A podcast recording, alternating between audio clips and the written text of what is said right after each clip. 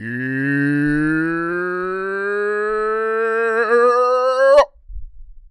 we doing? Welcome bike. Welcome bike, welcome bike, welcome bike. Monday afternoon. We're doing this every single Monday around 2 p.m. Eastern time. So make sure you're subscribed, make sure you got notifications on, and make sure if you're not an underdog, they hit you with a free play literally every single day. They got them for three different Sundays the 1 p.m., the 4 p.m., the Sunday night football slate, the Monday night football slate, the Thursday night football slate. It doesn't matter when you sign up. If you're a first time depositor and you use our code BDGE, BDGE, they're going to give you an absolutely free play. At the end of this video, this video, we're going to be recapping every single game in week eight. There were no byes. There were no byes. So this is going to be a long video. Everybody just sit back, tuck your shirt in.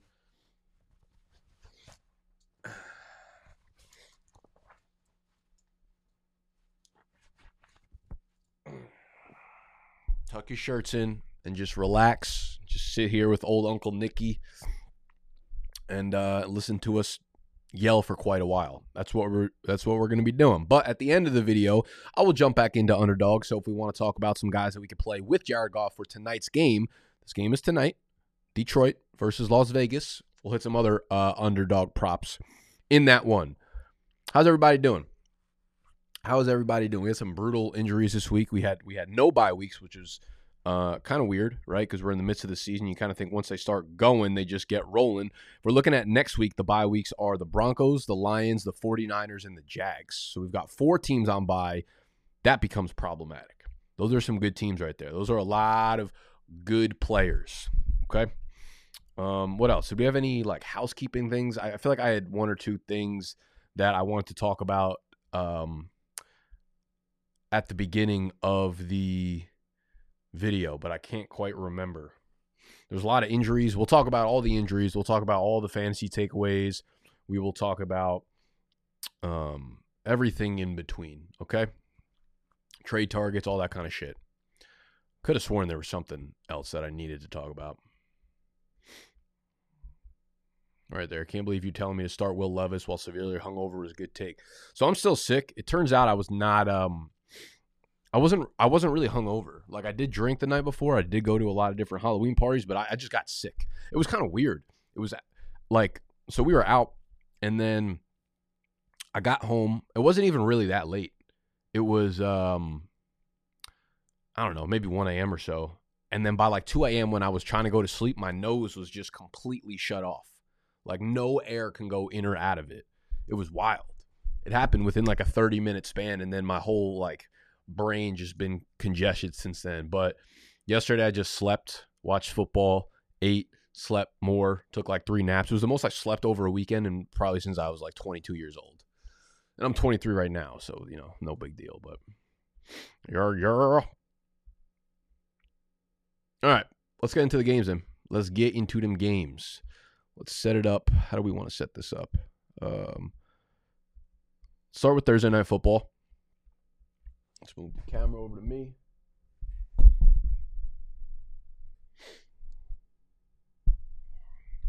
Bang. All right, so we'll start with Thursday night football.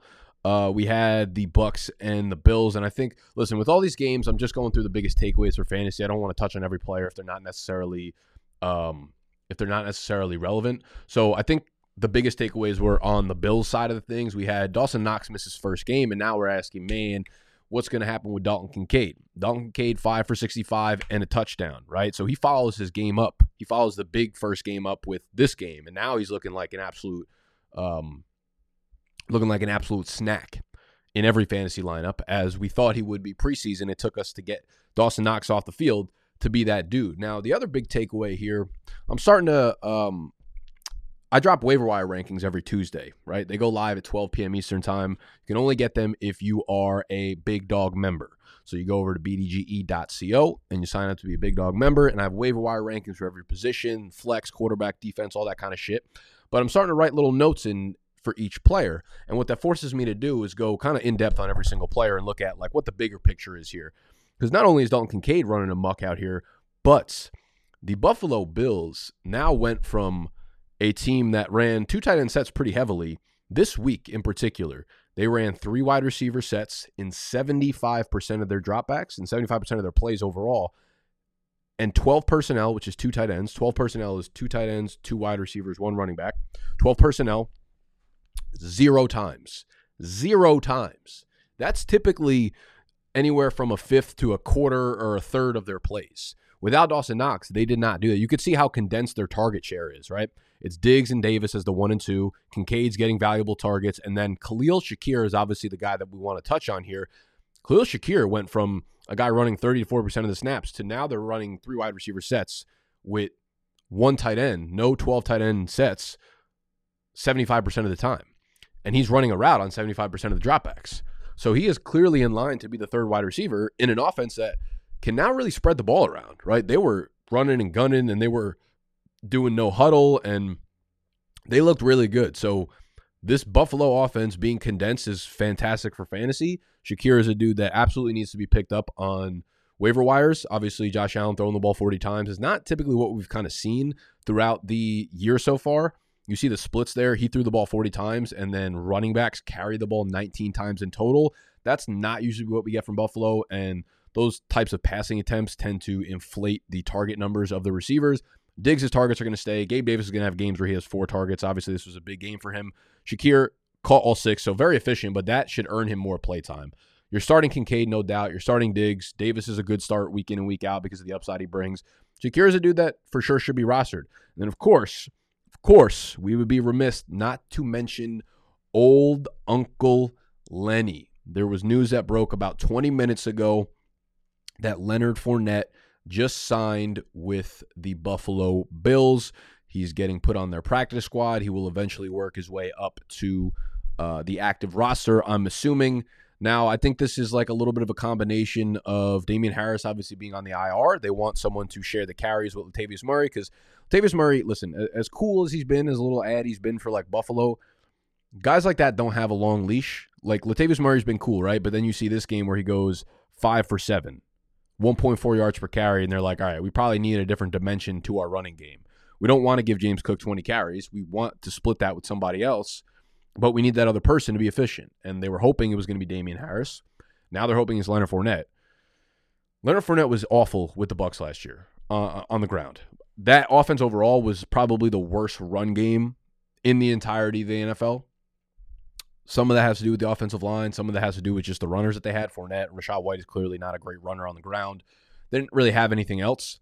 So can Lenny come in and score touchdowns for Buffalo? Yeah, maybe. Will he ever get more than like 10 touches in a game? Doubtful. Like James Cook has been perfect for what they've wanted him to be. He's a guy who's like pretty much averaging five yards per carry on early downs.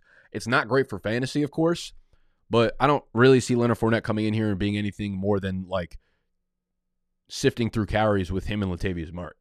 So Fournette is not like a top waiver wire pickup for me. This week in general is such a bad waiver wire week. I like I said, I started doing my rankings because I do the video that comes out tomorrow.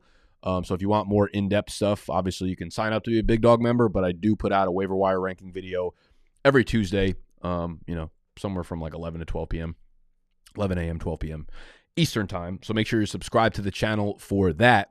And in that we'll go more in depth and I'll talk more about Lenny. I'll dive into some more numbers like tonight and you know solidify my stance on it. But right now my my first take is like if Lenny was really any good still, one Tampa Bay probably would have resigned him. Two, some team would have scooped him up at any time during the entire first half of the season. Right? They needed like Latavius Murray to be terrible. They needed Damien Harris to hit the IR. Yeah, I'm I'm, I'm just not I'm just not seeing it with Uncle Len. The Rams and the Cowboys. This was an absolute shellacking. The biggest takeaways here Stafford sprains his thumb. Now, apparently, the x rays are negative, so nothing broken, might not need surgery. We'll have to wait and see what's going on with uh, Stafford. Because obviously, if he's out, everybody's free falling. Kupp free fall. Puka, free fall. Anything that you had in the backfield, absolute fucking free fall there. So, um, this is really bad. We just got to kind of wait on Stafford's thumb. And the problem, the problem is too, like even if he ends up playing next week or what, what's their schedule? Like the Rams play next week. They got to have a bye coming up soon, I think. Or wait, did Kupp come back after the bye? I don't remember. Whatever the case may be, if Stafford plays with the thumb, if it's not like 100% because it's on the throwing hand, I feel like we're probably going to see some bad games, and then we're going to continue to blame it on the thumb, and like we should have known better already. So it's problematic. Uh, the backfield right now, Darrell Henderson obviously made more explosive plays for the most part. He had three for 54 in the passing game, but they're they're in a split, and the problem comes when they got into the goal line. This is something I was saying. Like I wanted Henderson more, but we never know like who is going to be the one to get the goal line carry. You're looking at like Kyren Williams' role, but split between two people, and not knowing who's going to get the goal line carry. Royce Freeman was the guy who got it this week, ended up scoring the touchdown, and now you're behind maybe not Matt Stafford. Uh, Brett Rypien probably becomes a quarterback. I don't know what's going on with Stetson Bennett. I would love to see Stetson Bennett be the QB here, but he's going through some off the field shit. I don't know. Something traumatic's happening in his life. I would love to be a fly on the wall in his therapy sessions, but we're not going to get that info from him. So it doesn't look like Stetson Bennett is uh, prepared to play anytime soon. So if Stafford's back on the field, I think I, I downgrade everybody in this offense regardless because Stafford's probably going to be less than 100% with his throwing hand. If he's not playing, obviously everybody takes a free fall. Cooper Kupp's still going to be startable. He's still going to lead the team in targets. Also, like Sean McVay's not a dude that just throws the season in. He doesn't just throw the towel. You know what I mean? Like he's still going to try to compete. If Brett Rypien's the QB, I don't think that means like, all right, now we're only going to have Royce Freeman and Darrell Henderson touch the ball. They're still going to try to throw the ball. Like he's such a good schematic coach that a lot of the time he'll probably be able to scheme these guys open to the point where he feels comfortable enough that Brett Rypien can let it rip a little while. So I still think Cooper Kupp is startable. I still think Puka is kind of startable, like flex play ish, um, but it's bad for the whole team. On the flip side, uh, everything kind of just happened how Dallas would have liked to have happened preseason. Dak 304, best game of the year probably. Dak's now quietly been the QB one or a top three quarterback in fantasy two out of the last four weeks. He was the week one. He was the QB one in week six. He's the QB three barring Monday Night Football right now. Um, so he's been kind of turning it up, and this team looks a lot better. CeeDee Lamb is running a lot of routes from the outside, which is good, and we're getting a lot of deep targets because of it. He had, you know, probably, if not one of his best days as a pro. Uh, Cooks four targets, Jake Ferguson four targets, Gallup like nothing really else from the those guys got in the end zone, so we're excited about it. But if they didn't get in the end zone, we wouldn't be excited about it. Don't feel confident about anybody besides CeeDee. Tony Pollard, I don't really know what to say. He wasn't a guy that I was like overly high on. He was a guy that I was very hesitant to um, like trade for or really get some positive vibes going when it comes to dynasty because he is on the older side when it comes to like running backs that you'd want to trade for or invest in.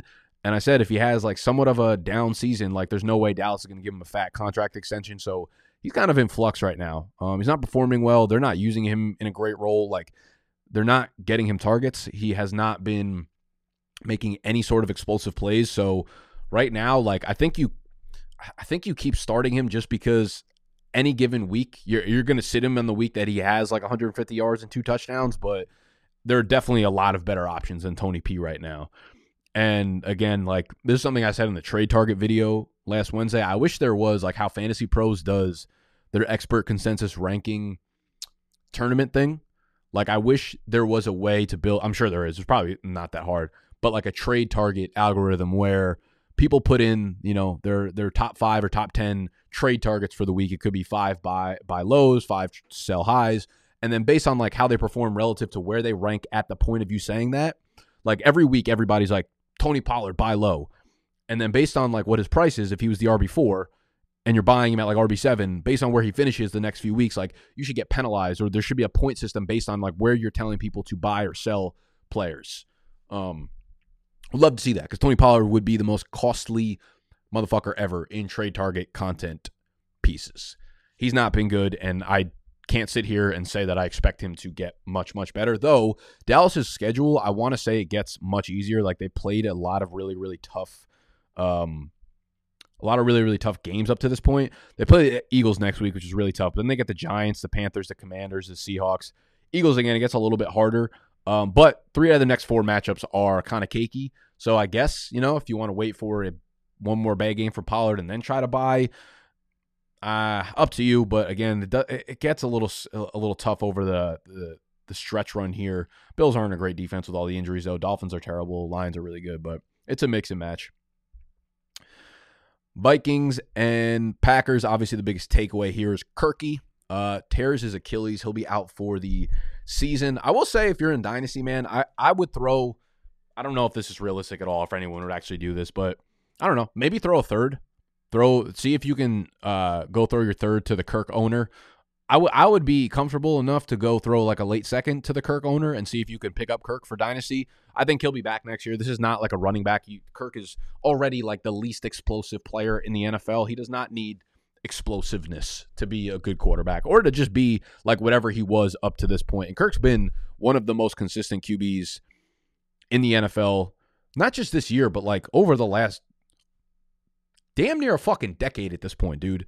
Kirk has low key put together such a good career going back to Washington. Dude had like almost damn near a 5,000 yard passing season in Washington. And he's just put up statistics, man. For as much hate hate as he gets, basically every team that's not like a top six, seven team in the NFL would gladly take Kirk as a QB. And this is kind of devastating as a Falcon fan because I actually thought he'd be a target for us in the offseason because he's basically playing on a contract year. Gets a little dicey whether or not they're going to um, invest back into him on maybe like a one year prove it deal. But Kirk was playing so well. And now we look at the rest of the team, and it's like, of course, it's going to be a huge downgrade. Jaren Hall is going to be one of those dudes that just comes in and probably plays like Zach Wilson level of ball, where the best he can do is really kind of just like dump the ball off or complete very short passes. The offense cannot run through him, but the offense can't run through anybody because Mattison and Cam Akers are both playing shitty ball. Uh, it's going to be a mess here in Minnesota, and that kind of begs the case like, what happens to Justin Jefferson? Does he come back now? And I thought it was a lock for him to come back because Kirk was there and playing really well, and they started winning a bunch of games. But now, I don't know.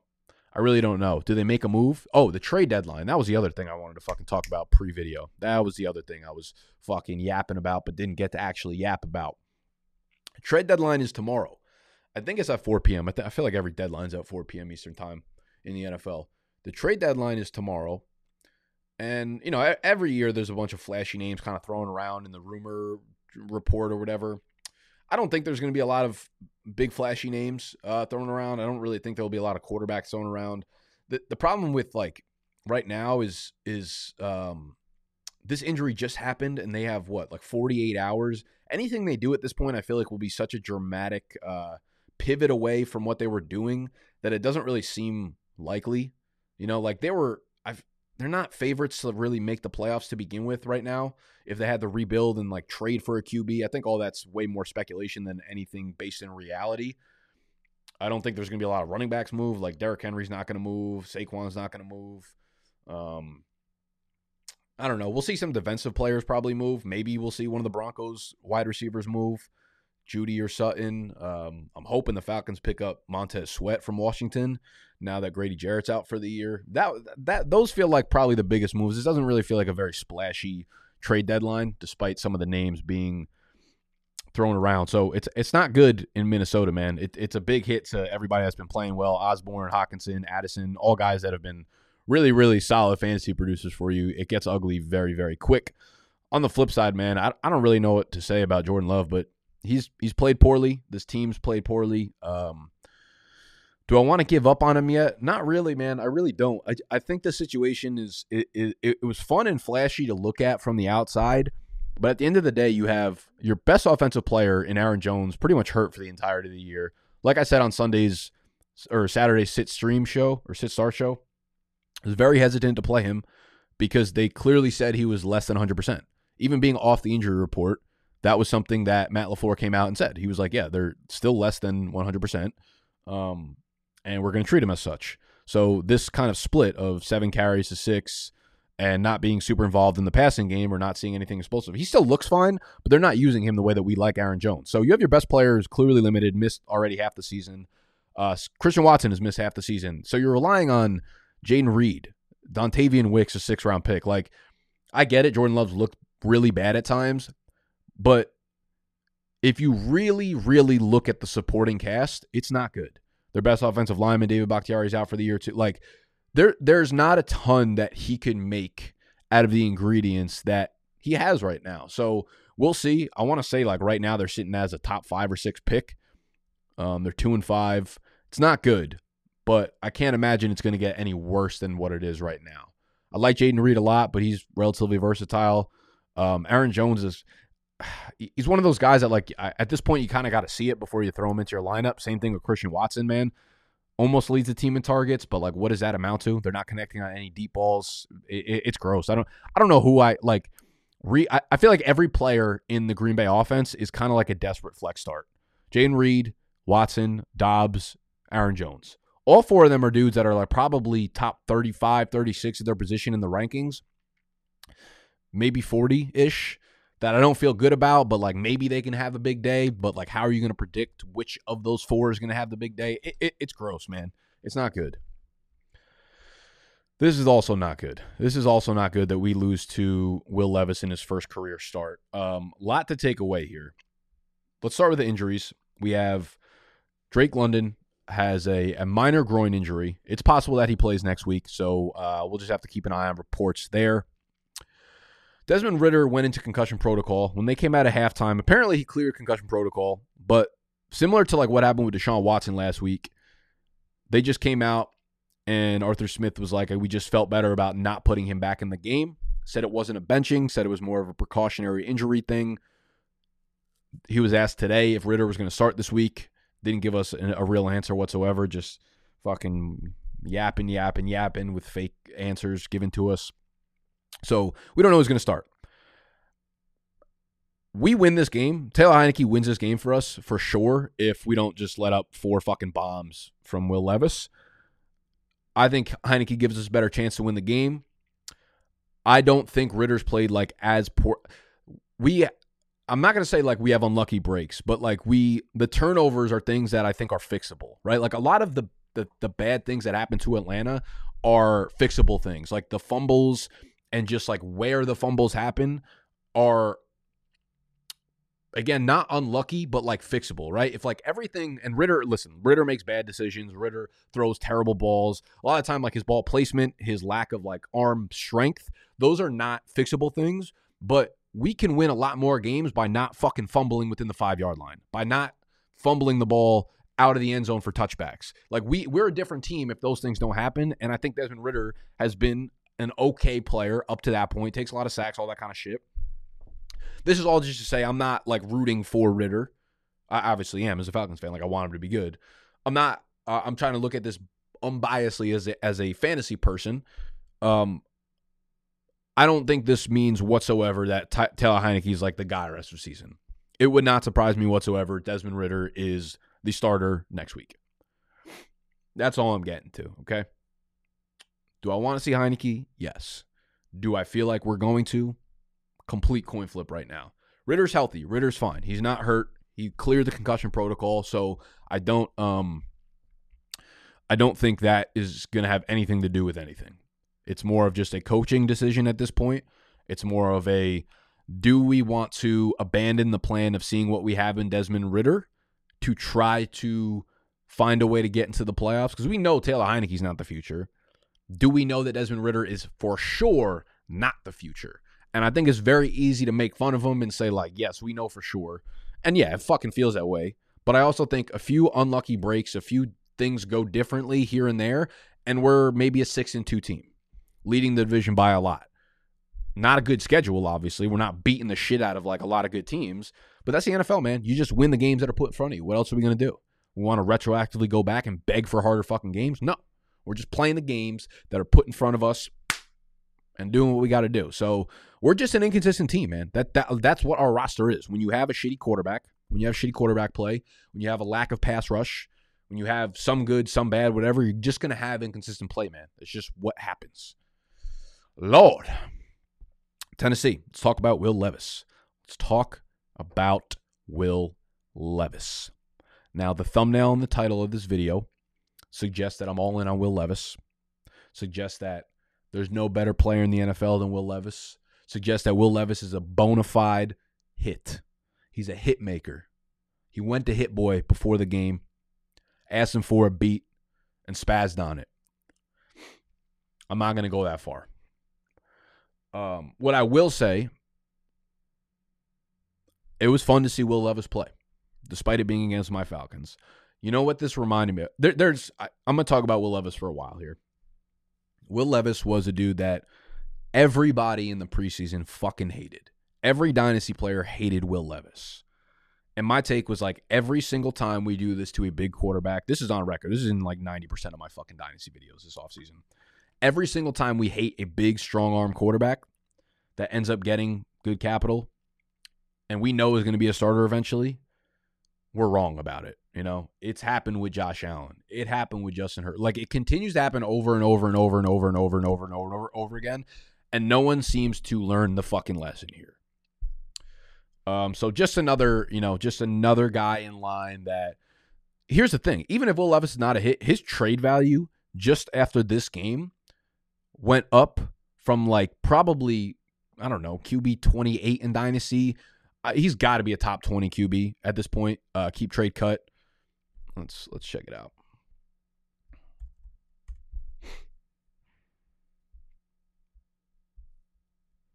It might take a minute to like reprocess the rankings.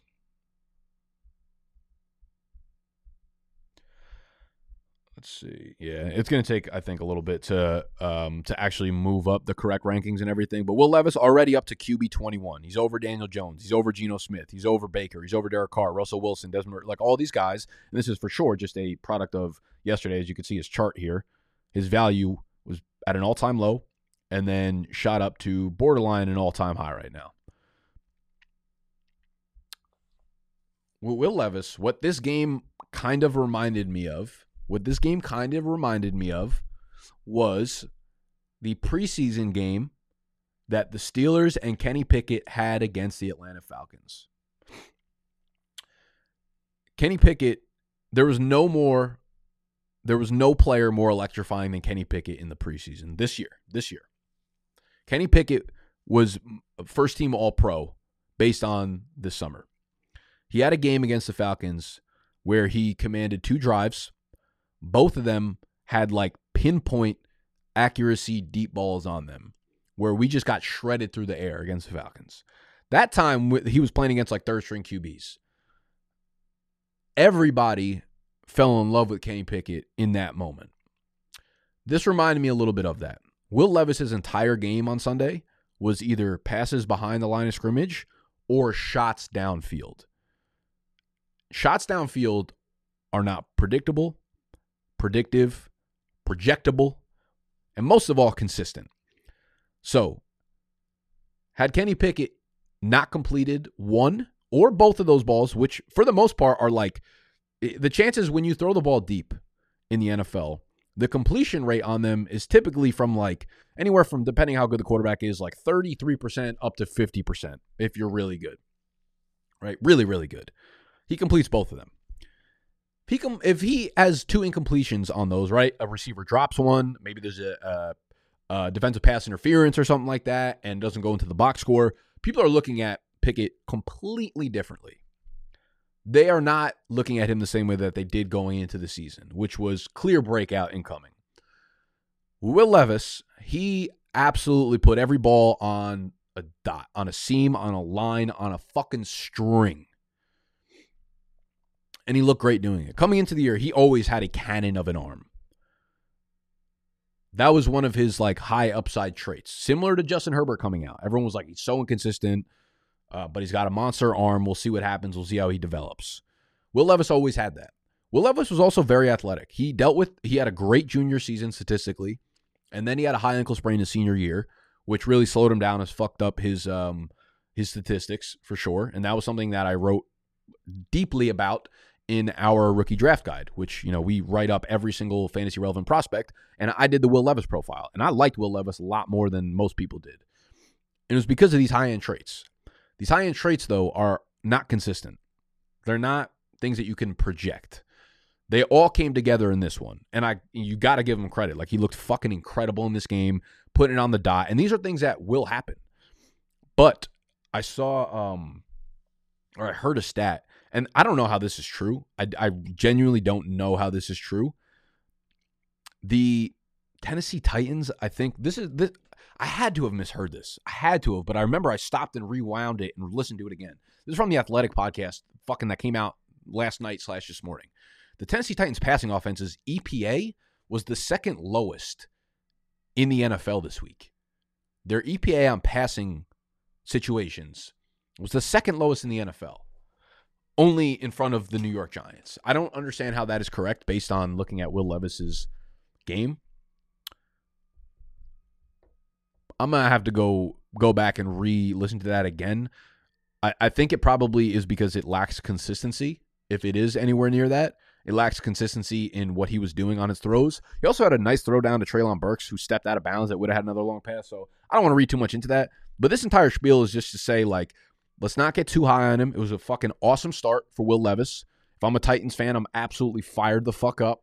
You know, now you can compete. There's no way Derrick Henry goes anywhere now based off of this because this is a formula. Derrick, Hen- Derrick Henry touches the ball 25 times. Will Levis takes shots down the field, something that Tannehill, you're basically getting like a rejuvenated, higher trait version of Ryan Tannehill in Will Levis. A dude that's mobile, sneaky athletic, is tough, can take shots down the field. You probably don't want to run the offense through him, but if you do, you can win games that way. So let's let's not let's not overreact here. Let's not go wild on it, but let's just say like great first start. Great fucking first start for Will Levis. They play on Thursday night football, I think. D Hop had a monster game, caught four balls, three of them went for touchdowns, but he looked great as well. Um, nobody else in the passing game got home. I want to say the Titans play on Thursday night against the Steelers. Kenny Pickett's dealing with an injury, which we'll get to in a little bit. I'd be yapping on this one, huh? I feel like we are like three games in. The Saints, biggest takeaway. Derek Carr kind of pops off again. Taysom Hill is, is, you know, there's nothing more I can really say here about Taysom Hill. He's been kind of like a must-start tight end. I feel like for weeks in a row now. He just guy just gets it done one way or another. 44 yards passing, 63 yards on the ground, two touchdowns, catches the ball for 14 yards. He just gets it how he lives it, man. There will never be any sort of predictability of how he gets it done, but he continues to get it done because his touches come in really valuable parts of the field. And he's very much a real part of this offense. Even with Juwan Johnson returned, um, Foster Moreau is playing. Like Taysom Hill is very much here to stay. So if he's available on your wire, he of course he needs to be picked up. Kamara has another monster game. Jamaal Williams not really playing a factor. Nobody in the backfield is playing a fa- factor besides Kamara. Olave another down game, man leads the team in targets, but not connecting on anything deep, not involved in the red zone. It's definitely time to worry. Yeah, for sure. It's definitely time to worry. He's just not getting it done. He's not getting it done anywhere near to the level of where he was drafted. Uh, Rashid Shaheed. This one's kind of weird, dude. Like, so he goes three for 153 and one touchdown. Three targets, catches all three of them, averages 51 yards per catch, scores a long touchdown. The last two weeks, right? Last two weeks, he actually had a big game two weeks ago because he connected on a deep touchdown. And then I'm excited about playing him against, I think it was Jacksonville. Or did he have the big game against Jacksonville? I can't remember. But he plays, he runs 80 plus percent of the snaps two weeks ago. He runs 80 plus percent of the snaps last week. So we're like, okay, Shaheed's a full time player, but he didn't produce last week at all. He flopped. We're like, okay, we're getting a, at least a lot of play time. Hopefully the big games are coming. This week he plays or he runs around on like 50% of the dropback. His playtime went down significantly, but he exploded for this game. So it's really hard to fucking tell. Uh, like there's just no predictability behind Rashid Shaheed, both his workload and his production. He's just a boomer bust like wide receiver three that I don't know. Like these games will come and and they'll help you win a week, but I don't know. I don't know. I don't know. Take it for what it is. The Colts, the Colts have just become a shootout team. You like just want to play all your players against the Indianapolis Colts. And it's leading to good offensive days for all of their players as well. Um, Jonathan Taylor looked really, really good on the ground. Unfortunately, did not get the touchdown. That was Zach Moss's. Zach Moss also um, kind of equal parts in the receiving game there. So they're still split, man. I've, I've been saying this. Zach Moss continues to be like a, a, a buy for me because he's just going to give you flex worthy numbers. He continues to put up like 10 to 13 fantasy points a game and people will continue to sell him. They're they think he's irrelevant with JT there, but it's just not like they just clearly don't want to um, run that workload all through JT. And I don't I don't blame him, man. Zach Moss is playing really well. Josh Downs also playing really well. Again, another game with Josh Downs or uh, with Gardner Minshew where he's racking in big plays. He was averaging over 17 PPR fantasy points per game in the three weeks leading up to this one. Has another 14 plus uh, PPR fantasy point game. Josh Down gets it done. Michael Pittman, eight for 40 and a touchdown. So yards wasn't there, but he's an every week start. So is uh, Josh Downs at this point in PPR leagues. Pats and Dolphins. This one went predictably. Everybody on the Pats absolutely stinks. I will say, kind of a tough break for Kendrick Bourne. He was playing really well. Uh, he tears his ACL, so he's done for the year. DeVante Parker also got banged up in this game. I, I don't remember what the extent of the injury is, but what it does do is it opens up the doorway for a couple other players here. Um, the only one I'd really keep an eye on is Demario Douglas. They seem to have taken a real liking to this kid. Led the team in targets, seven, uh, seven targets, five catches for 25 yards. He played at Liberty, six round pick this year. As you can see, he's more of like that slot type, 5'8, 192 pounds. But he's a little, he's kind of electric. Let's um, let's look at the athleticism profile that he has. He ran a 4.44 40 yard dash. His burst score, y'all can't see this. Let me move over here. Burst score in the 96th percentile. So he's got a little spark to him. He's got something to him. He was a big time producer in college, as you can see, 30.6% college target share, 91st percentile. They they they very clearly like this kid. He makes the roster obviously as an undersized six round guy. Um, so there's something there with Demario Douglas. He's someone that I would be looking for on the waiver wire if I need some wide receiver help. Juju's disgusting. Everybody else on this team is disgusting. Rhamondre Stevenson disgusting. Everything is fucking disgusting.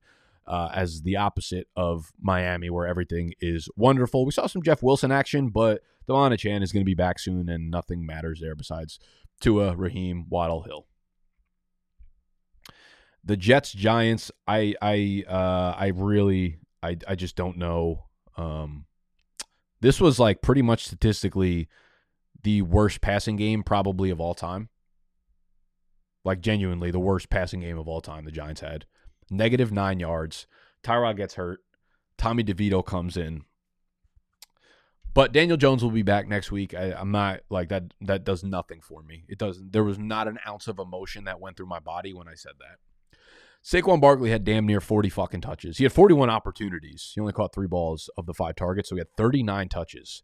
You're only playing Saquon Barkley. Darren Waller also repulled his hamstring, so he's going to be out multiple weeks, most likely. Uh, that shot right there. Maybe Daniel Bellinger. Daniel Bellinger and Daniel Jones had a little bit of a little uh, chemistry last year at some point before Daniel Bellinger's eyeball basically popped out. So maybe, maybe in super deep leagues, tight end premium leagues, whatever, Danny B, Dynasty League is available on the waiver wire, some shit like that. But nothing else really to be said there.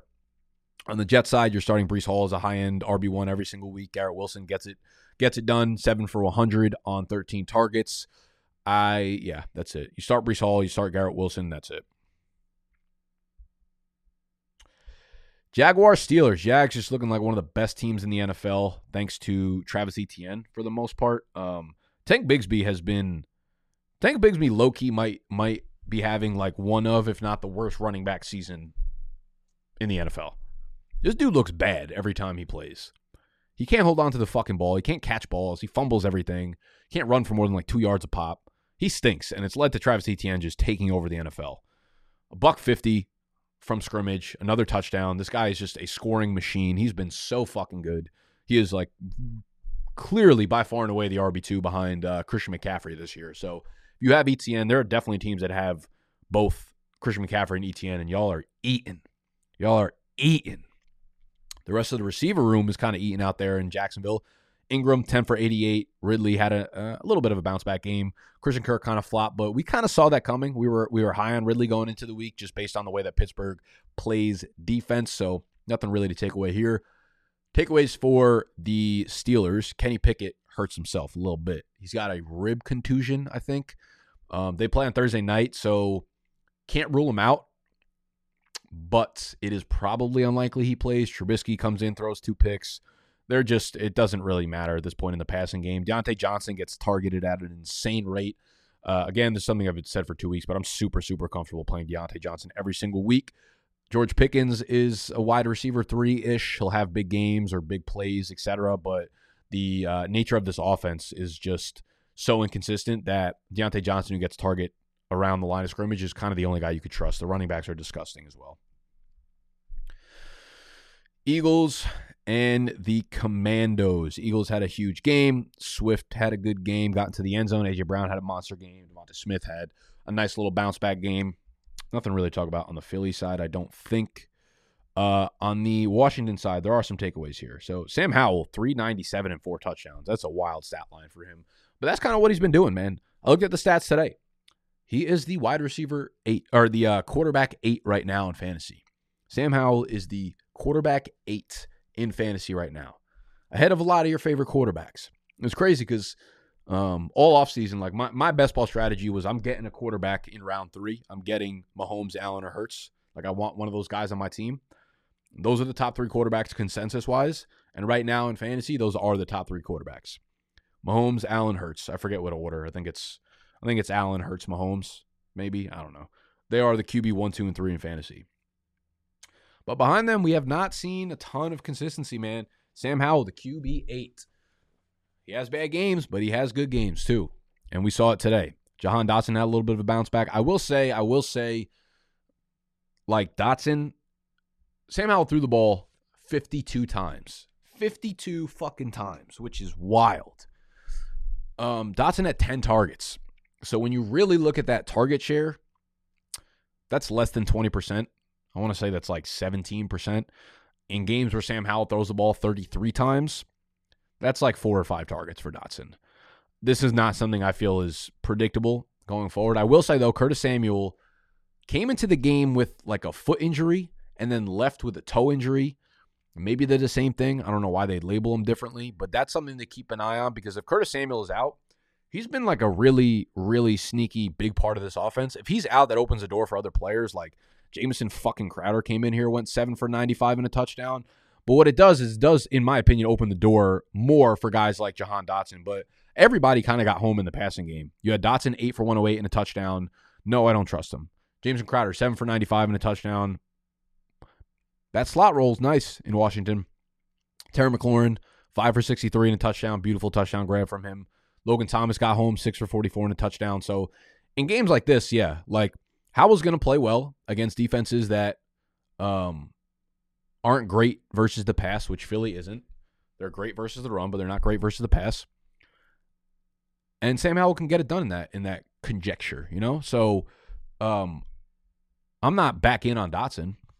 I, I loved him this summer, and then I fucking dropped him like two weeks ago in one of my leagues. I wonder if whoever picked him up, someone picked him up, and I was like, enjoy the fucking show. I wonder if he started him this week. That would be fucking heartbreaking. I need water. Water. BRB.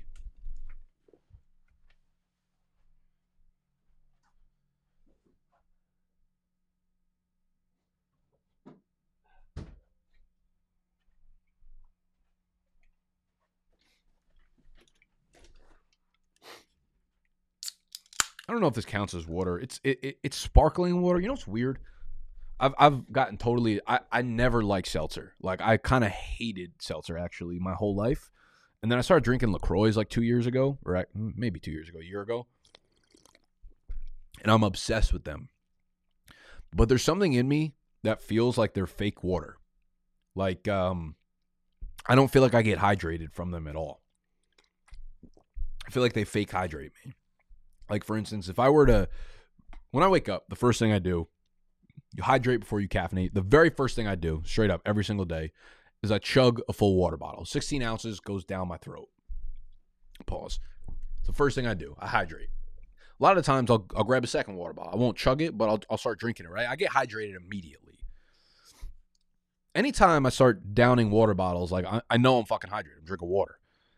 Sometimes I drink like three or four of these in a row and I swear I don't have to pee for like two hours, and my next piss is is yellow. It's like I'm dehydrated. There's something in this shit. It's obviously some like artificial fake flavoring. Ingredients: only carbonated water, comma naturally essenced. That naturally essenced shit, I feel like, is a whole lot of fugazi. It feels like all this does is make my mouth wet. It doesn't actually hydrate me at all. I'm gonna need a scientist to back that up and confirm that, please. But it is what it be, you know. The fuck was I talking about? The Texans Panthers. What a terrible game. Um, the backfield in Houston is just a it's a it's a tragedy, man. They're still split like 60 to 40. Pierce fucking got in for a touchdown that they somehow ruled a touchdown and then these fucking replays that these guys do and they they they say it every time when they're the announcers. They're like, they called this on the field. They have to have conclusive evidence, no doubt about it, convict beyond reasonable doubt in order to reverse it. And then there's never a camera angle that they show us with these fucking things when they reverse it. Like there was not a camera angle that showed clearly that Dameon Pierce didn't get into the end zone, yet they just fucking reverse the call. Then they give the fucking touchdown to Andrew, stupid fucking Beck, and Pierce doesn't get a touchdown. That's what we're working with here. He had one chance to get into the end zone, didn't get it, gave it to Beck, whatever. Uh, the backfield's a tragedy right now, and they're still being split 60 to 40 right now. Very hard to trust anyone there. Down game. Here's the other takeaway I had. Here's the other big takeaway I had from this game, especially the passing game. The Texans. The only reason Tank Dell broke out in the beginning of the year, the only reason we got to see him break out was because Noah Brown got hurt. Noah Brown was the clear starter for the Texans in week one. Him and Nico and Robert Woods were the three guys. It was not Tank Dell. Noah Brown got hurt, and only and only then did Tank Dell come in and play a full time role and start to produce. And then he got hurt, obviously. And now Noah Brown is back. And everybody, including myself, I didn't even realize Noah Brown was back. But Tank Dell, coming off of the bye, coming off of the concussion where he missed a game, whatever, I thought he was in for a big game. I didn't realize Noah Brown was back. And that's not me. But they're very clearly in love with Noah Brown which affects Tank Dell's snap numbers. I kind of want to look this up just to confirm what I'm saying is not nonsense, but I'm pretty sure I saw it, seen it with my own fucking eyes. Yeah, Robert was obviously out. Nico Collins, 81%. Noah Brown, 89%. Okay, so we did play in the week prior to the bye because Tank Dell was out. 90% of routes. Noah Brown, Tank Dell. Oh, Tank Dell also run 93% of the routes. But Noah Brown being on the field, they funnel targets to him. It's so odd, dude. They love Noah Brown. They signed him to a deal this offseason, and he is more of a problem for Tank Dell than I think we than I think we realized. Um so that's fucking annoying. We'll put it that way. But overall, just a really bad day from CJ Stroud. The Panthers coming off their bye came correct. They got their first win. Shout out to Bryce. Uh, you really cannot start any running back back here as long as Sanders and Chuba are both active. Adam Thielen, clearly still startable. Good to see Jonathan Mingo get that post bump, post bye rookie bump. Uh, four for 62, probably his best game as a pro. Let's actually look at the stats and make sure that he's actually running more routes. Carolina, Thielen 95%, Chark 8, 95%, Jonathan Mingo 95%, which means they were in three wide receiver sets 95% of the time. But good to see Jonathan Mingo is now a full time player for the most part. Um, but he, I guess he has been post uh, pre bye. He was ninety five percent, eighty two percent. Now he's back up to ninety eight percent. So maybe he's a sneaky buy. Maybe he's a guy over the second half of the season, like we see with a lot of rookies, kind of go yonkers here. Um, no other real takeaways, I don't think, from the Panthers. Browns, Seahawks. Uh, Seahawks kind of lucky to, to sneak away with this game. Jerome Ford oddly played. I thought he was going to be out with like a high ankle sprain, but uh, Kareem Hunt Pierre Strong, Jerome Ford, those three guys, no one saw more than 36% of the snaps. No one saw fewer than 31% of the snaps. Kareem Hunt still seems to be the guy to own here, but as Jerome Ford gets more healthy, does that snap split kind of flip backwards in favor of Ford? They're using all three of them, which makes it really difficult, but Kareem Hunt does seem to be the preferred um, goal line back and the guy who's just I think he scored like five touchdowns over the last three or four games. So he's the guy I want my fantasy lineup until we see otherwise. Maybe Deshaun Watson's back next week. I don't fucking know, dude. I think they play the Cardinals, so that would be a good a good game uh, to get right and, and get Deshaun Watson back. But clearly the shoulder injury is a little bit more serious than um, than we knew about and that they're letting on. So yeah. On the flip side, uh, Geno played, I mean, a little sporadic, but he made some great plays. He made some boneheaded plays. Everybody in the passing game ate a little bit. Lockett, 8 for 81, touchdown. Nice to see him have a bounce back game. Again, this is just kind of what you get from this passing game. You have Lockett games, you have Metcalf games. JSN still running around 65% of the snaps. So right back to where he was with DK Metcalf back in the lineup, but he does get a touchdown there. So kind of saved your fantasy day if you ended up starting him. Not really someone I'm dying to get into my lineups um, going forward just because the play time is still, you know, kind of where it's been all year. Backfield was a little bit weird. Zach Charbonnet did take over the full time like passing role in third and fourth down situations. Um, I think a lot of this split, you know, Kenneth Walker eight for sixty six on the ground, Charbonnet five for fifty three, played a lot into the fourth quarter. I think a lot of it had to do with just that like midweek calf injury that popped up for Kenneth Walker. Um, so they kind of limited his snaps a little bit in this one. I do not expect this to be a full blown committee going forward. I still think it's going to be very similar to like what we had in the beginning of the year, where it was Kenneth Walker's backfield and Zach Charbonnet is just a very good breather back. He had five carries, guys. Let's not get fucking no pun intended carried away here. Chiefs Broncos. Uh I don't I don't know. I'm just throwing this one out for the um for the Chiefs. Like we can say all the things about Mahomes had the flu. He's also playing at altitude. He's playing in tough weather. Yeah, say all those things if you want. I think uh, Rashee Rice still seeing five targets more than any other wide receiver, four for 56 with the return of Justin Watson. This was one of my concerns. I talked about a lot again on the Sis Start show on Saturday. Was like Rashee Rice kind of held back a little bit just because when all these guys are healthy again, I didn't expect to see Justin Watson this soon. The target list starts to get more um, or less less funneled and less condensed. Now you're seeing all these guys. What do we have? Fucking 15 players have targets in this game. That's what the that's what the Chiefs offense is. But I, I still think they really really want Rashee Rice to be uh, the guy here in the receiver corps. On the flip side, um, Javonte Williams, man, Javonte Williams, 30 touches. They are buying into the fact that he is now their workhorse. Again, we're not going to see many game scripts like this where the Broncos are, you know, winning and just being able to kind of like pound the clock away. But if you just look at the the share of touches, obviously Javonte Williams 27 touches, 27 carries. Jaleel McLaughlin just four carries. Um, Javonte had the most targets in the backfield. He seems to be top 15. Uh, really nice, like running back two going forward. As he gets, you know, as the weeks go by, he's getting more and more removed from the ACL tear. He's still not efficient whatsoever. They're giving him a lot of work, but he's not explosive, as you can see, 3.1 yards per carry.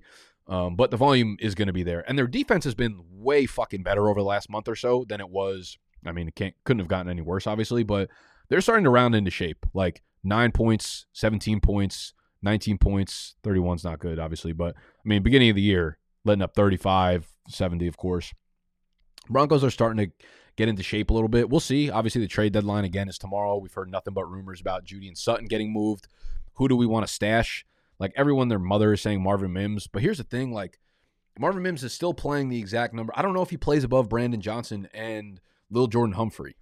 I also think as a community, we haven't we really haven't talked enough about how insane the name Lil Jordan Humphrey is.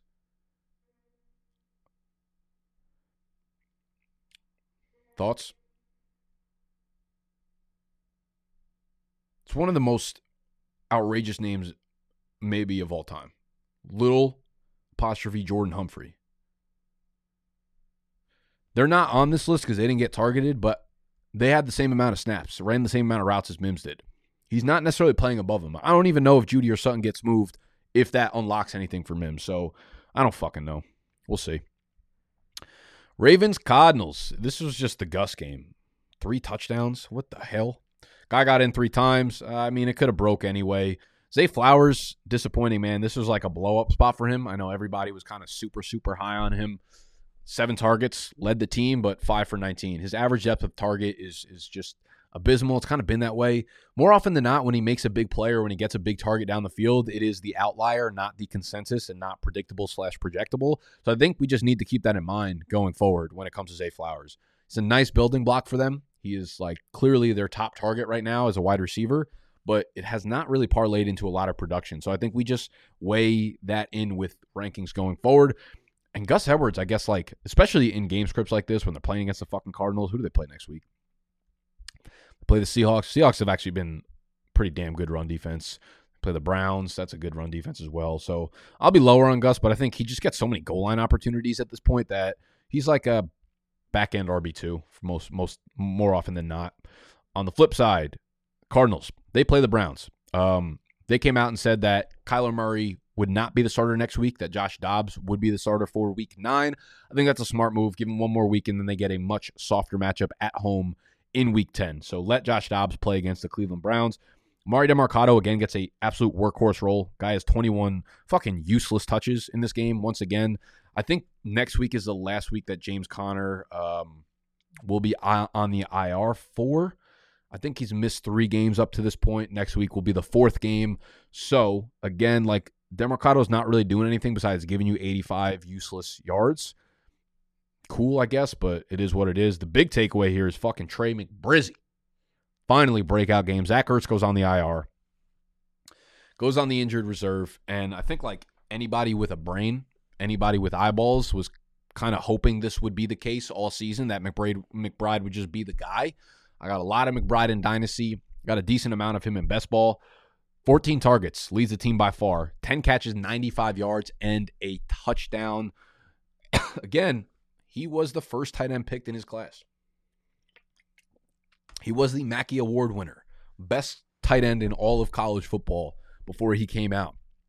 This guy can play ball, man. He is without a doubt. Well, I guess depending on like how your waiver wire went last week, obviously Kincaid got picked up. I'm gonna assume Taysom Hill got picked up, but I've I don't know. People in Discord were talking about how like Taysom Hill is available in in their league, so um, both of them are top tier, top priority pickups this week for sure.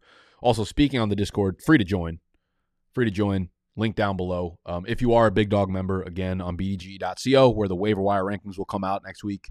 Uh, there's a private channel within Discord called the Big Dog Chat, um, where we talk more in depth about these things. But Trey McBride.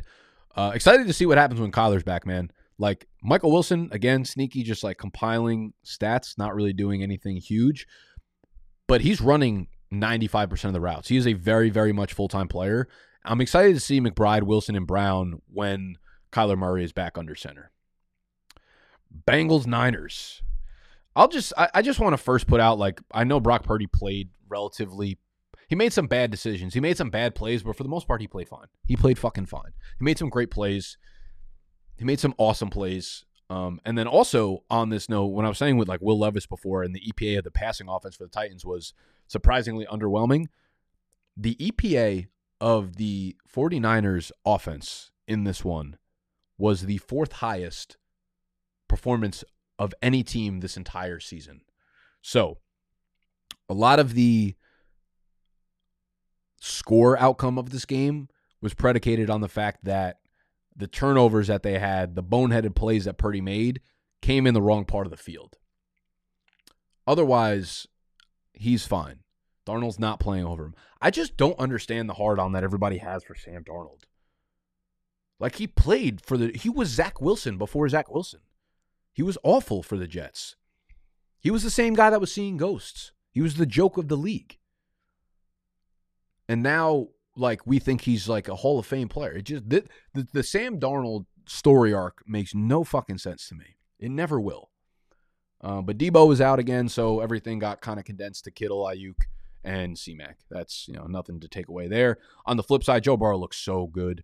He's fully fucking back. Obviously, um, they ran plays under center, the highest rate that they have all year. They were running play action plays under center at the highest rate they were all year.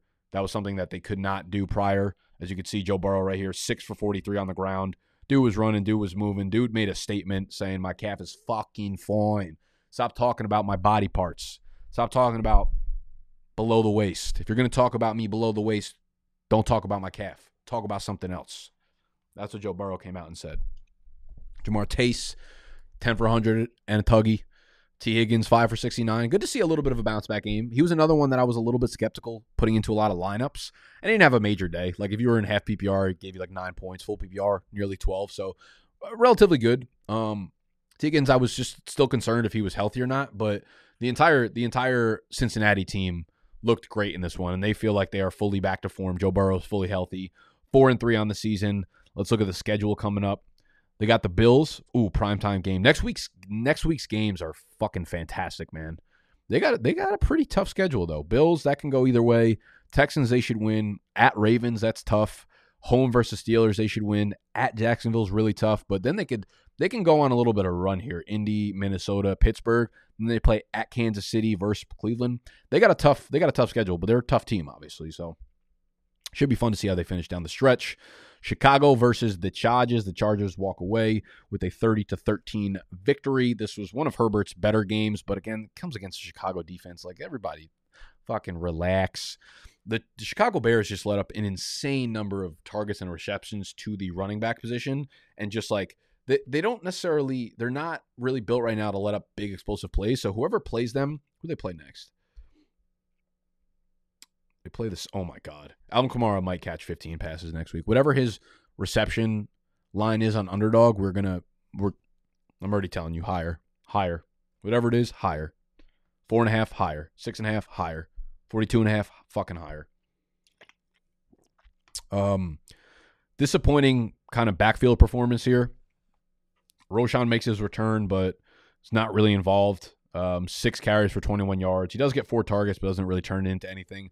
The backfield was completely split between D'Onta Foreman, Roschon Johnson, Darrynton Evans. Darrynton Evans was the one who got the touchdown, um, but they all had between 30 and 35% of the snaps, so it's extremely unclear who we can rely on, despite D'Onta Foreman going fucking nuts the last few weeks. Right now, you can't really start um, any of those guys because they do play, again, the Saints, and they have a very tough run defense. Cole Kmet, nice game, 10 for 79. DJ Moore, 4 for 55. This is like the prototypical DJ Moore game when Tyson Bagent is out there. He had two interceptions. Um, it's possible that Justin Fields plays next week. He's still recovering, so we don't really have word on that yet. On the flip side, um, Quentin Johnston was kind of forced into a nice role. He looked a little bit better, starting to get a little bit more comfortable. So good to see there. Austin Ekeler, huge bounce back game, obviously. Went for nearly a buck 30 from scrimmage, touchdown. Much of that through the air, of course. Not a lot of success on the ground, but that's why you pick Austin Ekeler for him to fucking get it done through the air. Little bit disappointing for Keenan Allen, but PPR, he brings it home for you. Other than that, Donald Parham, 4 for 43 and a touchdown with Gerald Everett out. If Gerald Everett continues to miss time, Donald Parham's kind of like a sneaky tight end. But again, Chicago Bears, pass defense. Let's not act like Justin Herbert's a fucking goat again because they'll probably lose to a bad team next week. Oh no, let's make some underdog picks for y'all. I promise I would do that. Promise I'd do that for y'all. So we have the free square of who is it? Who done did it? Um Jared Goff tonight. Again, if you are a new member to Underdog Fantasy, if you have never signed up before, please head over to UnderdogFantasy.com. Download the app. The link down below in the description will take you directly to your app store, regardless of what type of fucking phone that you are on. Use promo code BDGE when you sign up, and they will double. They'll double whatever you deposit, first of all. So if you deposit 10, you'll have 20. You, they do it all the way up to $500. So if you deposit 500 you'll have a $1,000 in your account to play with, and then they give you a free square. Absolute bank bankable money right there. Jared Goff over 0.5 yards tonight against the Raiders. Let's see who else we've got in terms of squares that we like for the NFL.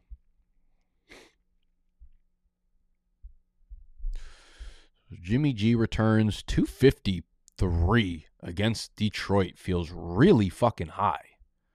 How many passing yards has Detroit let up over the last few weeks? Have they been getting torched through the air? That feels wildly high. Can anyone else? I guess Lamar torched him, but like Lions. I need to look this up real quick because that that stands out to me as an easy under. I guess they're pretty banged up on defense too. Detroit, 23rd in the league, allowing 240.6. I don't know, man. At Detroit, I'm I'm taking the lower here. That just feels like the first one that kind of yells off to me. 253 point.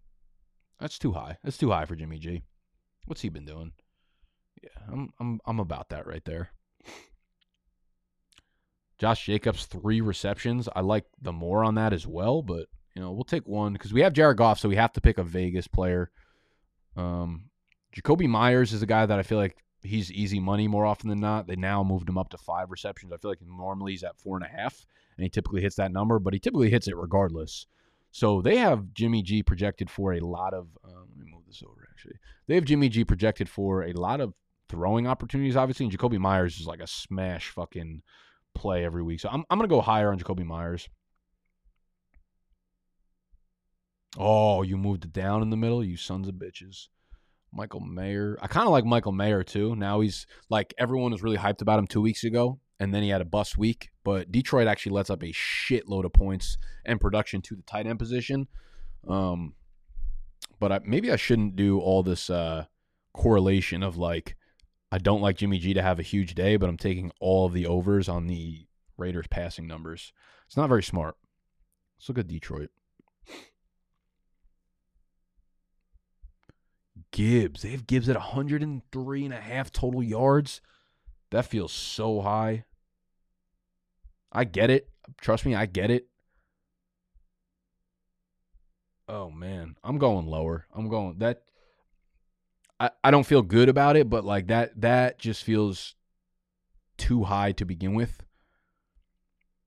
Like he can have a good game and go way under that. The only line they have for Craig Reynolds is the touchdown at 1.75. That's ridiculous. Jameson Williams, Sam LaPorta. Ooh, I like Sam LaPorta over four receptions too. That feels kind of good. Josh Reynolds over two and a half. That feels sexy as well. Fuck it. Let's rip this slip right here. Let's rip this. Throw a 50 spot on it for a thousand bucks. Oh, we hitting this for show. Should we put some insurance? I never do the insurance. You guys bet insurance when you do these? It's like you're allowed to miss on one of them, but you get paid out way less, obviously. I'm I'm going regular. Fuck it. We ball. I'm throwing a 50 spot on this slip right here. Jimmy G, Jakobi, Jameer, LaPorta, Josh, Reynolds Steen.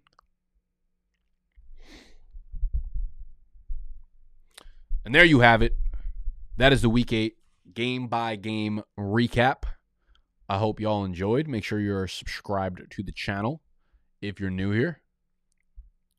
Make sure you are turning the notifications on because we will be going live multiple times per week. We also have videos going live every single day, so the notifications let you know when we drop those videos. Tomorrow will be the waiver wire video. That goes live around noon Eastern time, but you can also just get the rankings for waiver wire at noon Eastern time. BDGE.co. BDGE, put a little period there, .co. Sign up to be a Big Dog member. Get access to our waiver wire rankings, our weekly rankings, our private Q and Assault live stream every Saturday to help y'all with your sit starts, and the private Discord channel. I'm out of here. I love y'all. See you tomorrow. Yeah.